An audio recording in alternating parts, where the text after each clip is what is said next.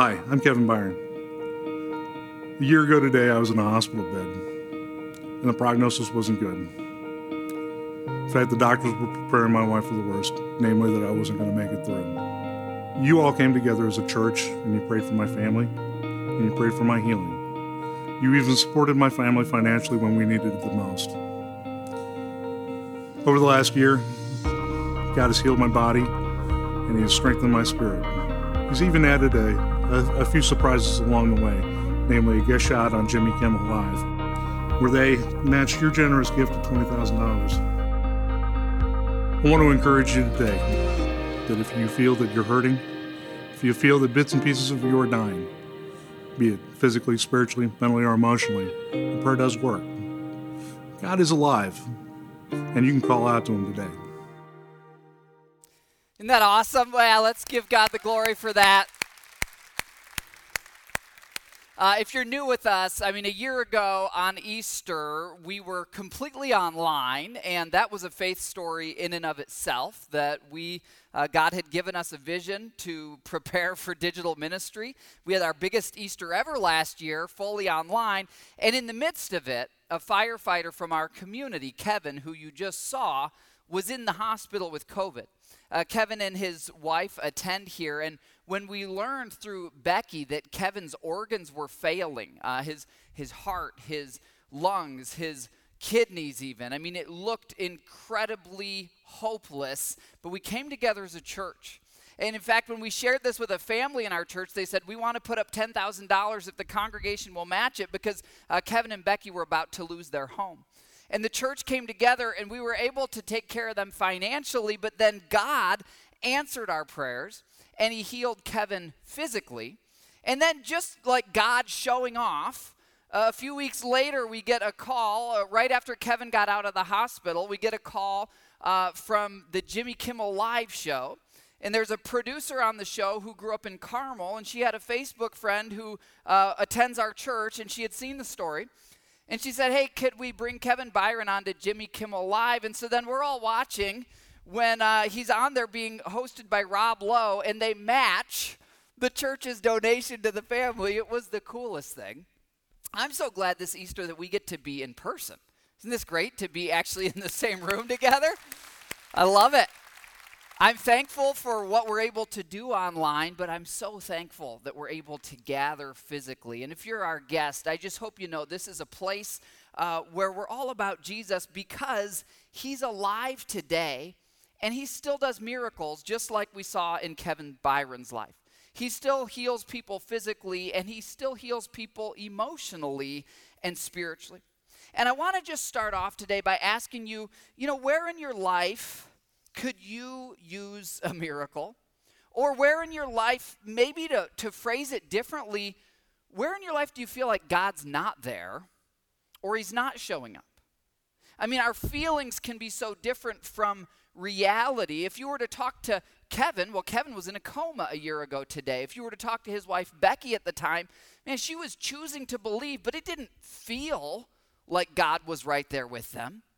It didn't feel great. And sometimes our lives can feel like God's completely absent, like God doesn't care. Sometimes it can feel like God is a million miles away. How do you think today God feels about you?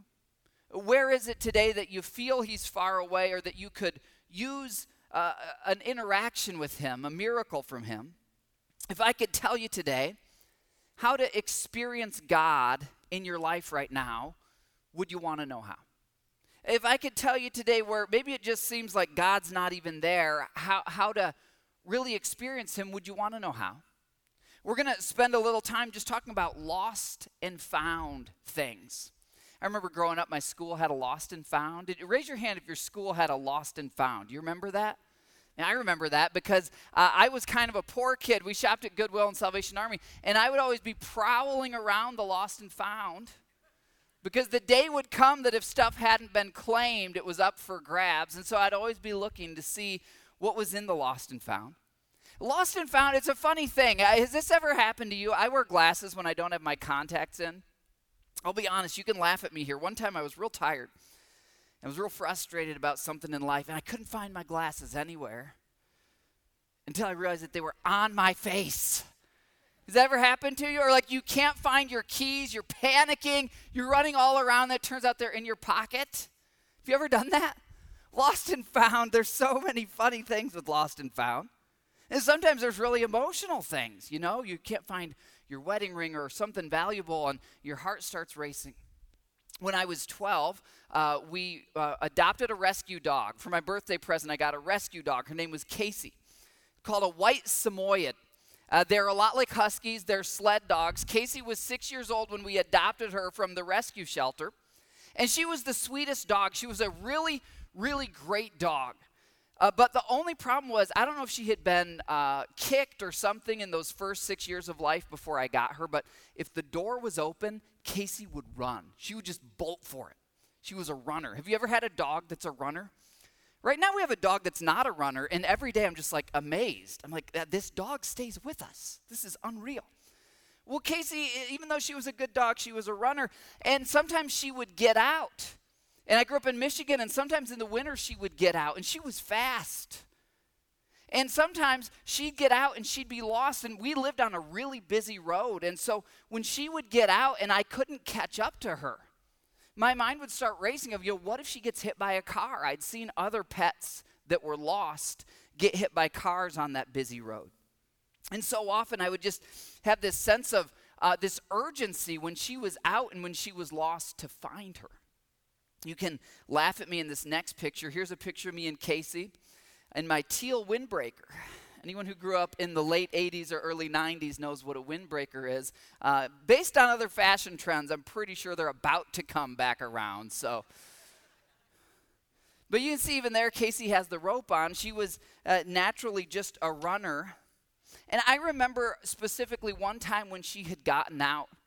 And I had to actually go on my bicycle all around the neighborhood because I couldn't keep up with her on foot. And I, I finally got to her and I dove on her and I just bear hugged her. And I held her so close to me because she was lost and I wanted her to be safe. I didn't want her to get hit by a car. Do you know that feeling of finding something that's been lost? And I wonder today do you know that God feels that way about you?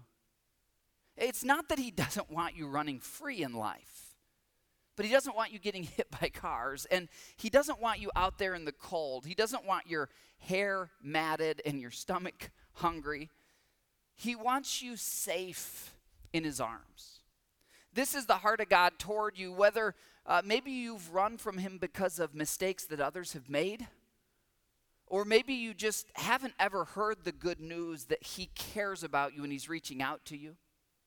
Or maybe you're here today and there have been seasons in your life where you really knew God and you really were walking with Him. Maybe you were even actively part of a church like this, but uh, you've kind of wandered away. And today, God's just reminding you what Easter's all about that God reaches out to you. Here's how you can summarize Easter Almighty God, uh, the one who spun the planets into existence who created every molecule and every atom, who designed planet Earth to be this little ecosystem for life, the God who made killer whales and dinosaurs, I mean, this genius, massive, almighty God, he willingly became a human. That's who Jesus was and is. Not just a good teacher or a good example, those things are true, but he's Almighty God who literally came down through the fabric of the universe onto planet Earth. Why did he do that? The same reason I would leave my house in the middle of the winter in Michigan and set out on foot to get my dog Casey because I loved her. He loves you. He loves you so much more than any of us could ever love our pets or even our kids, and to rescue you. To rescue you because we were separated from God by this thing that He calls sin. It's something that has infected all of us, whether we realize it or not. He had to die on the cross. He had to, uh, kind of like when someone commits a crime, and the evidence is clear that the crime was committed and the penalty has to be paid. Jesus paid your penalty and mine. He died on the cross so that you could live for eternity, so that you don't have to fear death.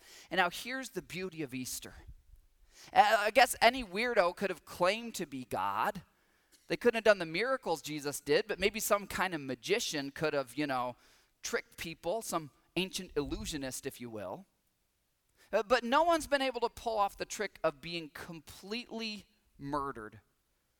Murdered in front of a, a crowd of thousands in a metropolis city. Murdered according to professional Roman soldiers who killed people for a living. Buried in a, a well documented tomb. No one else in all of history has done all of that while claiming to be God and then rising from the dead. And that's what we celebrate at Easter. We actually know it was this very time of year, about 2,000 years ago, because of a, a holiday that Jesus set up through the Jewish people called Passover. Jesus was the Passover lamb. And so that's why Easter, if you ever wondered, like, why is Easter a little bit different week in kind of March, April area every year? Because it's based on the Jewish calendar, Passover. Jesus came as the Passover lamb, one of the most documented people in history. So documented that our calendar is based on his birthday. And what's so phenomenal about Jesus wasn't just his radical claims, his radical love, but also this fact that he was publicly executed and then he rose from the dead. Why did he do all this? Here's why your creator would rather leave heaven and suffer to reach you than be comfortable in heaven without you. Uh, given the either or choice for God, who, you know, has eternally existed and was in this place where there's no sickness, no death, no pain, God said, I would rather leave that and suffer to reach her, to reach him. I would rather leave that and suffer to reach them than be comfortable without them. And if you don't hear anything else today, you need to leave here knowing that's how God feels about you. He proved it on the cross. And I believe He brought you into this moment in time and into this room because He wants you to hear that He loves you and He wants you to choose if you will receive His love. Well, Jesus told us about the love of God through a number of stories, and I want to walk you quickly through a couple of them. One starts here in Luke chapter 15.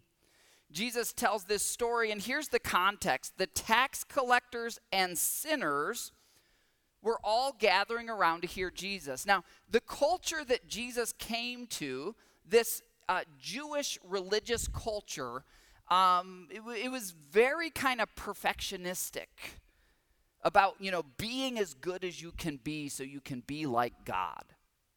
And Jesus kind of broke into the middle of that to say, hey, you can never be as good as God, but God has extended, God is coming to you to say, if you'll believe in me, I'll cover up your flaws. So, as a result, Jesus would often eat with these tax collectors and sinners who were really the social outcasts. You know, everyone kind of knew these are kind of like the Las Vegas underbelly people. And everyone kind of knew who they were and that what they did wasn't acceptable. And by the way, all the religious people would avoid them, would not even physically touch them.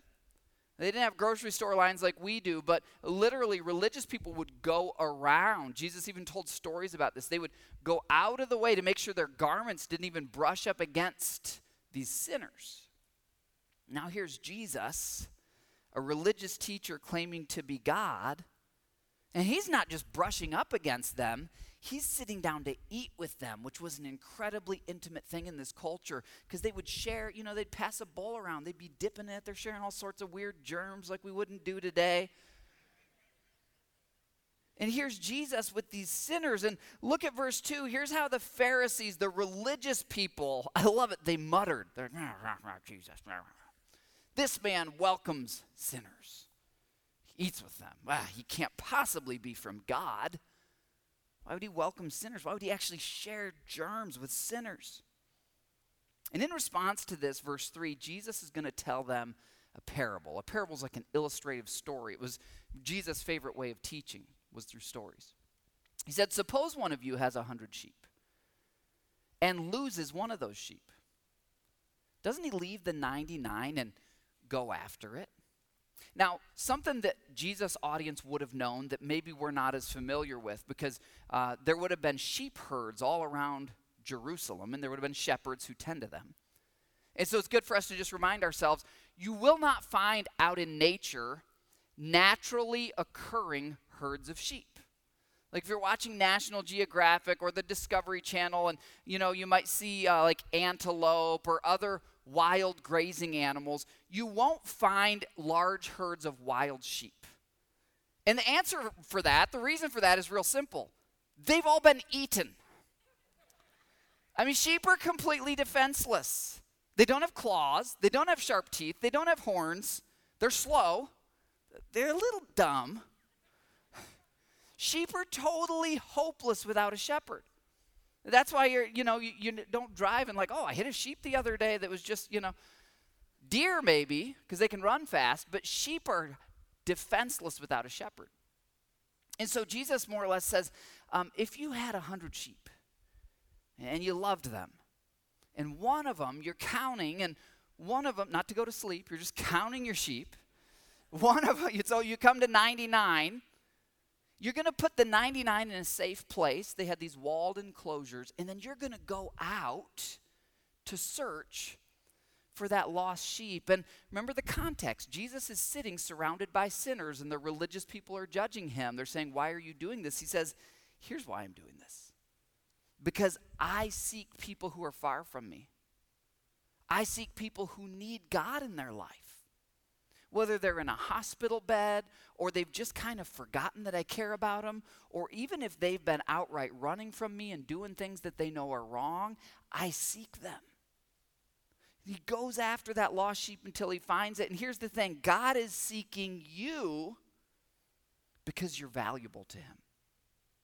Whether you're the worst of sinners and you're like, yeah, I, I identify with the Las Vegas underbelly crowd, or if you're over here and you're like, you know, I'm a pretty good person, I've never really done anything crazy wrong, Scripture says all of us have sinned and we all fall short of the glory of God. In other words, none of us can get a ticket into heaven based on our spiritual performance.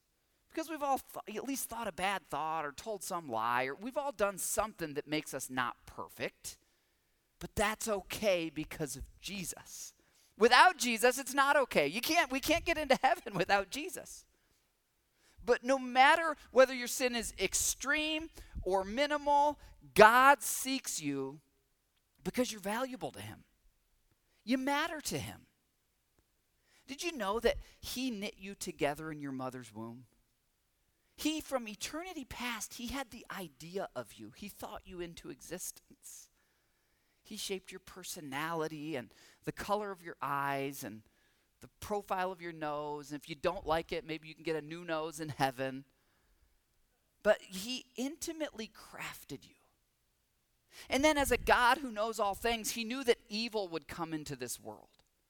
That just like there are wolves and bears and lions that eat physical sheep, there's a spiritual predator of your soul. We call him Satan or the devil. He actually exists in the unseen realm. If you doubt the existence of Satan, just look at world history. Look at World War II and the atrocities. Look at the, uh, the racism, the hatred, the murder in our world. It's so clear that there is spiritual evil. And there's a predator that's out after your soul spiritually. And Jesus, God, through Jesus, reaches out to you says, I want you with me because you're valuable to me. And I know broken things have happened in your life. I know people have mistreated you. Those things aren't from God, those things are from this broken world. What is from God is healing, help, rescue through Jesus. God is seeking you because you're valuable to Him.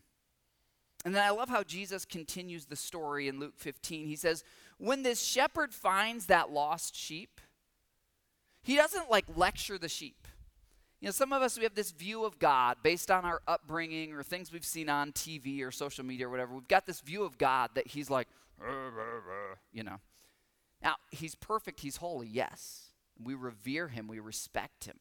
He can send people to heaven, hell, He can do whatever He wants. He doesn't answer to anyone, okay? So He's big, He's in authority, but He's not grumpy. He's compassionate, He's slow to anger, Scripture says. And Jesus, who was God, so that we could see another human represent God, says, What does God do when He finds you and you, you've wandered away? He doesn't lecture you, He doesn't berate you, He doesn't uh, you know, try to, uh, why would you do this, you crazy sheep? He finds it and he joyfully puts it on his shoulders. Does that mean the sheep is tired? The sheep's hair is matted and muddy. The sheep is probably hungry, it's vulnerable. And when you feel that way, God, He wants to pick you up. And not in a begrudging, lecture you kind of way, but in a joyful way. He wants to pick you up and then He wants to hoist you up on His shoulders. In other words, you're like, John, I- am too tired to even limp back to God today. That's okay. He's coming to you. He's found you. He reaches out to you. All you got to do is let him pick you up let him put you on his shoulders, and then he'll carry you home. And then Jesus says, Here's the heart of God. Once that shepherd gets home with that lost sheep, he's going to call out to all his friends and neighbors. He's going to say, Rejoice with me. I've found my lost sheep. You see, Easter is Almighty God coming after you and searching for you. I came across a true story of this uh, in October of 2012, a doctor in New York City named Diana adopted a little dog, a mutt named Zoe, 30 pound mutt. Well, uh, Diana uh, was a, a, single doctor at the time, and, and she just bonded with this dog. She loved this dog so much. Well, one day, uh, they were walking through a park, and the dog kind of uh, wiggled its way out of its collar, and it, it ran off, and it was lost. And uh, Diana went on this spree putting up uh, lost posters with a reward for her puppy Zoe all around New York City. And as the weeks went on, um, Diana started to get more and more prank calls from people who would, would just, in mean spirited people who would call up and pretend they had her dog, but they didn't. And she got more and more discouraged. One day her phone rang she was just about to take all the posters down. And this couple said, Hey, we've found your dog. Well, she asked them to send a picture because she'd gotten so many prank calls. And, and then this text message comes through, and it's the picture of her dog. This lovely couple had recovered Zoe limping along in Riverside Park. They put a scarf around the dog's neck to guide it along.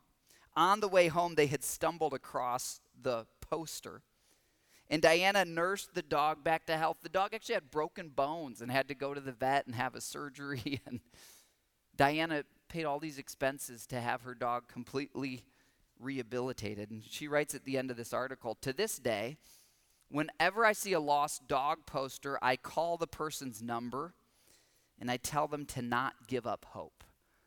I love that. Now, if you're here and you're not a dog person or a, a pet person, maybe you're like, these pet people are weird, okay? But I love it because I love pets and I love dogs. And to me, it's just this like emotional picture. It's very much like the story that Jesus told in modern times. I think we all get that feeling. And, God brought you here today, whether you're the one who feels lost or maybe it's someone in your life who has wandered away from God to say, don't give up. Keep seeking God. Keep returning here every weekend. Listen to what Jesus says in verse 7 I tell you, that in the same way, there will be more rejoicing in heaven over one sinner who repents. Now remember, he's sitting down with these sinners, he's talking to the religious people, and his point is this story demonstrates the heart of God. One sinner, we've covered that. All of us have sinned and fall short of the glory of God. What is repenting? Repenting is simply acknowledging God, I'm not good enough. And, and God, I choose you over myself. If you want to pick me up and, and put me on your shoulders, then I'll let go of the other things I've been holding on to. God, I'll do things your way in my life. Uh, I'll do my best to turn away from the things that don't please you, but you're not saved by you perfectly turning away from sin. You're saved by surrendering to God. You're saved by grace through faith, not by your performance. But by repenting, you're just saying, God, I'm willing I, I surrender to you. I trust you. Repentance is simply trusting God the same way if you go, you know, under for a surgery, you're kind of trusting the doctor with what they're going to do. And you just, repentance is just saying, God, I trust you. Uh, I can't get to you on my own, and I'm trusting in you. Well, now Jesus is going to tell a second story. And this story is unique because, you know, sheep are different from you and me in one specific, one primary way. And it's this Scripture says that you're made in the image of God. Uh, sheep or not, God cares about the sheep, but He cares a lot more about you. Of all the created order, humans are the only thing that are made in the image of God. Even angels are not made in the image of God. Part of you being made in the image of God means that you have inside of you this thing called a free will. In other words, you can choose if you want God to rescue you or not. You can choose if you want to worship God or not. And that's different from a sheep. A sheep just has a biological nature and, you know, it's just going to do its thing. You have a choice. So when God finds you and you've wandered away and He says, Hey, I'm willing to lift you up on my shoulders, here's the difference. You have a choice to make. Will you say, God, I want your help in my life? Or will you say, No, thanks, God. I'm good on my own. Well, to illustrate that difference, Jesus is now going to tell this other story. It starts in verse 11. Jesus continued There was a man who had two sons. The younger son said to his father, Father, give me my share of the estate. Now, uh, he's essentially asking for his inheritance. You know what an inheritance is? That's what you get uh, if you have a parent or grandparent who has some resources after they die. So this was totally shameful, especially in this culture. The son more or less says, Dad, I don't care about you. I don't want a relationship with you. I just want your money. You'd be better off to me dead, but you're not dead, so will you just give me the money now, okay? He didn't use all those words, but in this culture, that's what that would have meant. Dad, give me my share of the estate right now. Well, the dad honors this shameful request from the son. He divides the property between his two boys. And then, verse 13, not long after that, the younger son got together all that he had. Where did all this come from? Generations who have worked the land together. Now he's going to take this, generations of wealth, he sets off for a distant country. And there, he squandered his wealth in wild living. So remember, Jesus is sitting with the Las Vegas underbelly crew. Now he describes this younger son going off to pretty much Las Vegas. And he gambles and he spends the money on every pleasure that's available to him. And he keeps spending it and he keeps spending it. Verse 14 after he had spent everything, there was a severe famine in the whole country, and he began to be in need. Now, Jesus is showing a picture of how we willfully wander away from God at different times in our lives. Uh, sometimes it's that you never even really knew God was there. Other times you knew Him and you got into some habit or addiction or whatever. You made some choices and you wander away. And by the way, you can live like God's not there and doesn't exist, and it, it can be fun for a little while. But just like this son, eventually everything runs out. Eventually, you'll find yourself in need if you live like God's not there. And I don't just mean financially. Uh, I've known plenty of people who had millions of dollars in the bank, but were in deep, deep need because every relationship in their life was broken. That They could be uh, literally on a yacht and be miserable because they're not connected to God. If you live like God's not there and you run away from Him, eventually you will be in need. Maybe that's a, a little bit of where you are today. So this guy tries to solve the problem on his own. Verse 15 he went and hired himself out to a citizen of that country. Now, uh, we live in like a melting pot culture where people come from all around the world, but at this time, uh, different tribes and nations and societies were very segmented. And it was actually kind of a shameful thing that this guy had gone to a foreign land. And at this time, foreigners um, were treated not just like second class citizens, but they were treated very poorly. That's actually why the Bible says uh, that we're to honor foreigners and we're to love them because that wasn't the way people lived that was countercultural. So this guy's now in a foreign land, he's broke. and he more or less tries to find a landowner and say, Hey, uh, can I be like almost a slave, an indentured servant, so that I can at least have a place to live and some food to eat? And the guy says, Yeah, you're a foreigner, you can feed the pigs. Now, again, to Jesus' audience, the pigs were a symbol of shame. So, so this guy, this younger son, he's done every shameful thing you can imagine, right? Dad, you're better off to me dead. Goes and wastes the generational wealth. Um, then he uh, is now feeding the pigs, which is also shameful. He's there in the mud. Verse 16, he longs to fill his stomach with the pods that the pigs were eating, but no one gave him anything. He's like looking for fulfillment spending himself, exhausting himself to find fulfillment.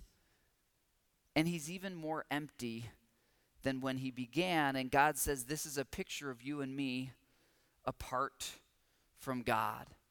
Now, in a moment, we're going to see how Jesus resolves the tension of this story. But first, I want to show you a true story of a couple who have met Jesus right here in this place.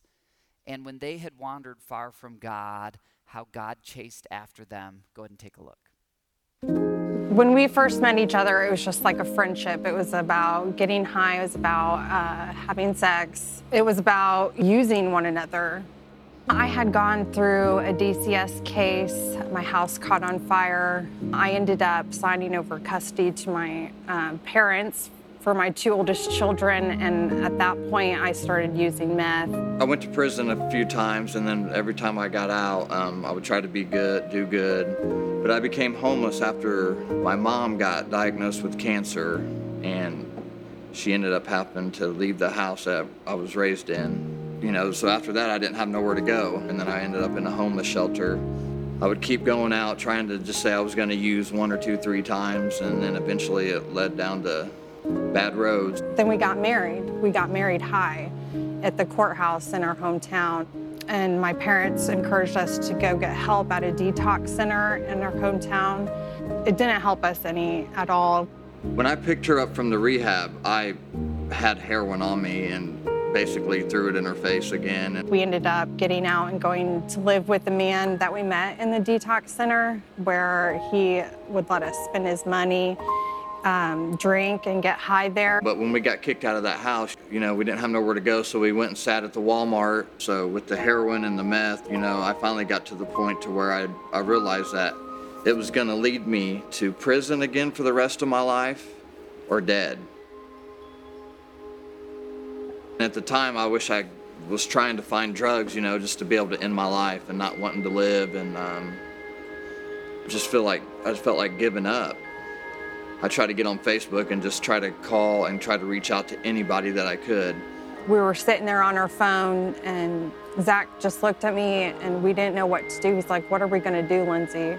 Nobody that we were messaging was able to help us. It was like God was letting us know these aren't the people that I want you to go and get help from. I sent a message to a guy I know that was in my childhood, and he reached out to me and he said he would come pick us up. And then I mentioned Trinity Life Ministries, and he knew about that. So I went to the Trinity office there, and I had a interview with him. And then he asked me when I wanted to uh, enter the program, and I told him that same day. I actually had to wait a month uh, before I could get into through the gate. So our Christian friends allowed me to live there a month. Also, while I was able to visit with my children, and they were able to come spend the night with me. Just all these open doors that God opened for us. My mentor, uh, Tim Mosier was his name, and uh, he was there through everything. Just knowing that my husband has this really good relationship with a godly man um, is wonderful. I, I, it's great. I support it all the way. So when Tim was mentoring me, I came. He invited me to a service, and so I came to the first service, and then after that, I made that commitment that this was going to be my home church. I really like this church, and I've come to love this church now. I, I have come to love the fact that my husband stood and stood firm into wanting this to be our home church. And I love it now. I love committing every Sunday coming here. Because of everything that we've been through, I just felt like I was being led to commit and to make the decision to basically share some PDA for Jesus. And it was just so great to be able to have this good, good memory of my husband baptizing me because of everything that Jesus has done. And it just really is a home here, being a part of this, this church and all the people that we've met along the way since we decided to start living for Christ. It's, so, it's so amazing. My life has changed tremendously from being homeless to being a drug addict to now being able to be there for my kids and my family and be a godly man and lead my family and my wife.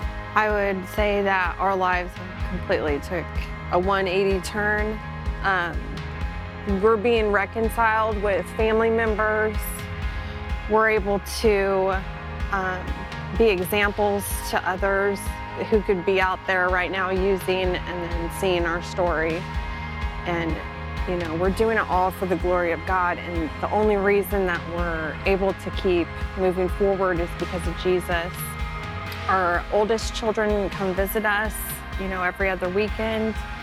We're able to show them what Jesus has done in our lives because our oldest children saw us in our darkness and now they see us because in the light because of Jesus.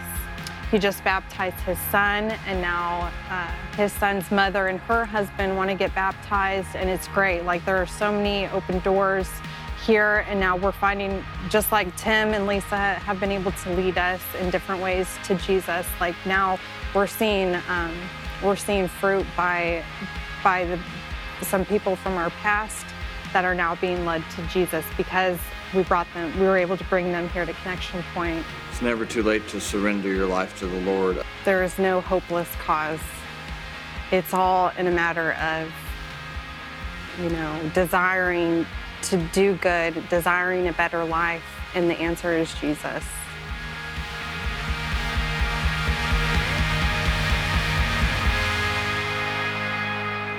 Isn't that beautiful?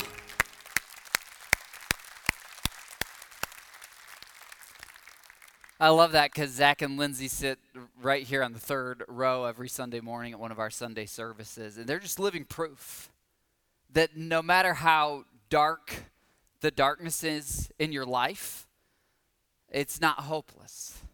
Jesus can reach you where you are, but what Zach and Lindsay did is they were willing to turn to him in their pain.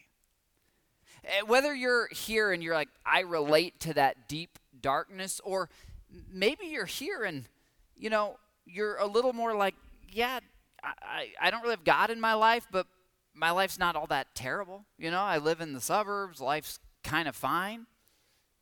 But you just know you're missing something because you're not connected to God. it was C.S. Lewis who once said that your soul will be restless until it finds rest in Him. And whether that restlessness has led you to extreme things or you're just kind of living your daily grind, but internally there's just this unsettledness. Maybe you're a sheep who's wandered way off into the mud, or you're a sheep that's just kind of roaming the neighborhood like my dog used to do. Wherever you are on that spectrum, God loves you, He cares for you. And here's the thing you'll find whatever is lost in your life when you actually come to Jesus. Zach and Lindsay, they had been through things in life that drove them to those drugs and those addictions. And the healing that those drugs and addictions couldn't provide, they actually found in Jesus. And whether you're looking to some dark thing, or maybe it's just that you've lost your peace, you've lost your purpose, you've lost your joy. Whatever's lost in your life, you actually found it, find it. Think of this son, we call him the prodigal son, who goes off and wastes his inheritance, he's looking for something out there, and he's only going to find it if he chooses to return home. And that's where we're going to pick the story up. Verse 17 When he came to his senses, he said, Remember, he's in the mud with the pigs. How many of my father's hired servants have food to spare? Here I am starving to death. So he got up and went to his father. Here's my question for you this Easter Have you ever gotten up and said, God, I'm returning to you? Have you ever made that choice? You see, Jesus intentionally tells this second story to say, You're not a sheep. You're a human made in the image of God, and you've got to make this choice. Do you want to keep living in the mud with the pigs? Do you want to keep wasting your life in wild living? Or do you want to get up and return to the Father? And I just love this how Jesus tells the story of this this son is limping home. Now in this culture, landowners had sandals Servants often didn't have sandals. This son has lost his sandals. He's lost his family robe. He's lost his family ring at some pawn shop somewhere. And now he's limping home.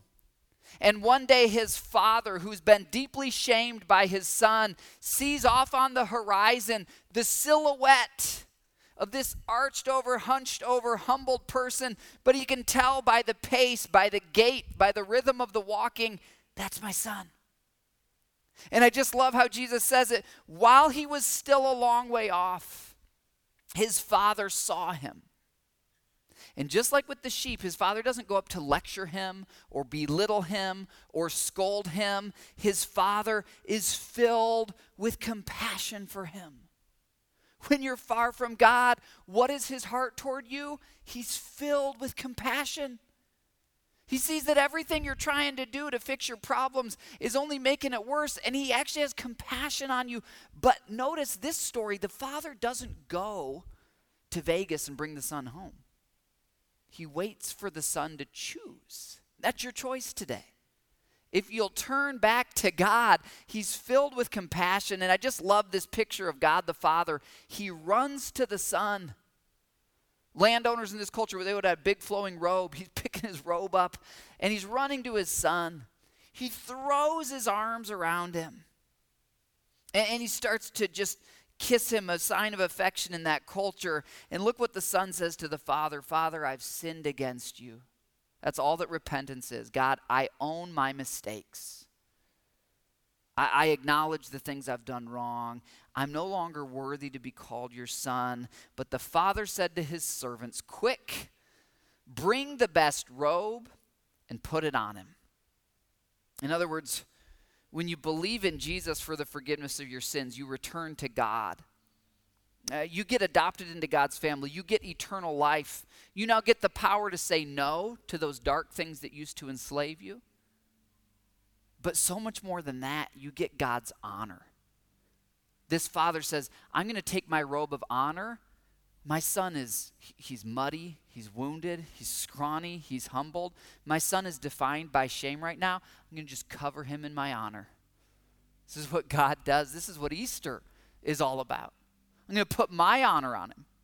Well, he, he pawned off his ring, his identity, but I'm going to give him identity back because he was willing to repent and return. Let's put some sandals on his feet. For this son of mine was dead and is alive again. He was lost and is found. So they all began to celebrate. Now, this Easter, the most important choice you can make is this Have you ever called out to Jesus for the forgiveness of your sins? And if you have, will you be like Zach and Lindsay and come and live in the house? You know, it's interesting. The son didn't just like stop at home and then go back off to his old way of life. Zach and Lindsay, they have seen their lives change, their habits, their relationship, because they're here every weekend. It's not about this building, it's about them connecting with Jesus, and they're here and they're obeying him one week at a time. Here's what Easter's all about Luke 19. Jesus said, The Son of Man came to seek and to save the lost.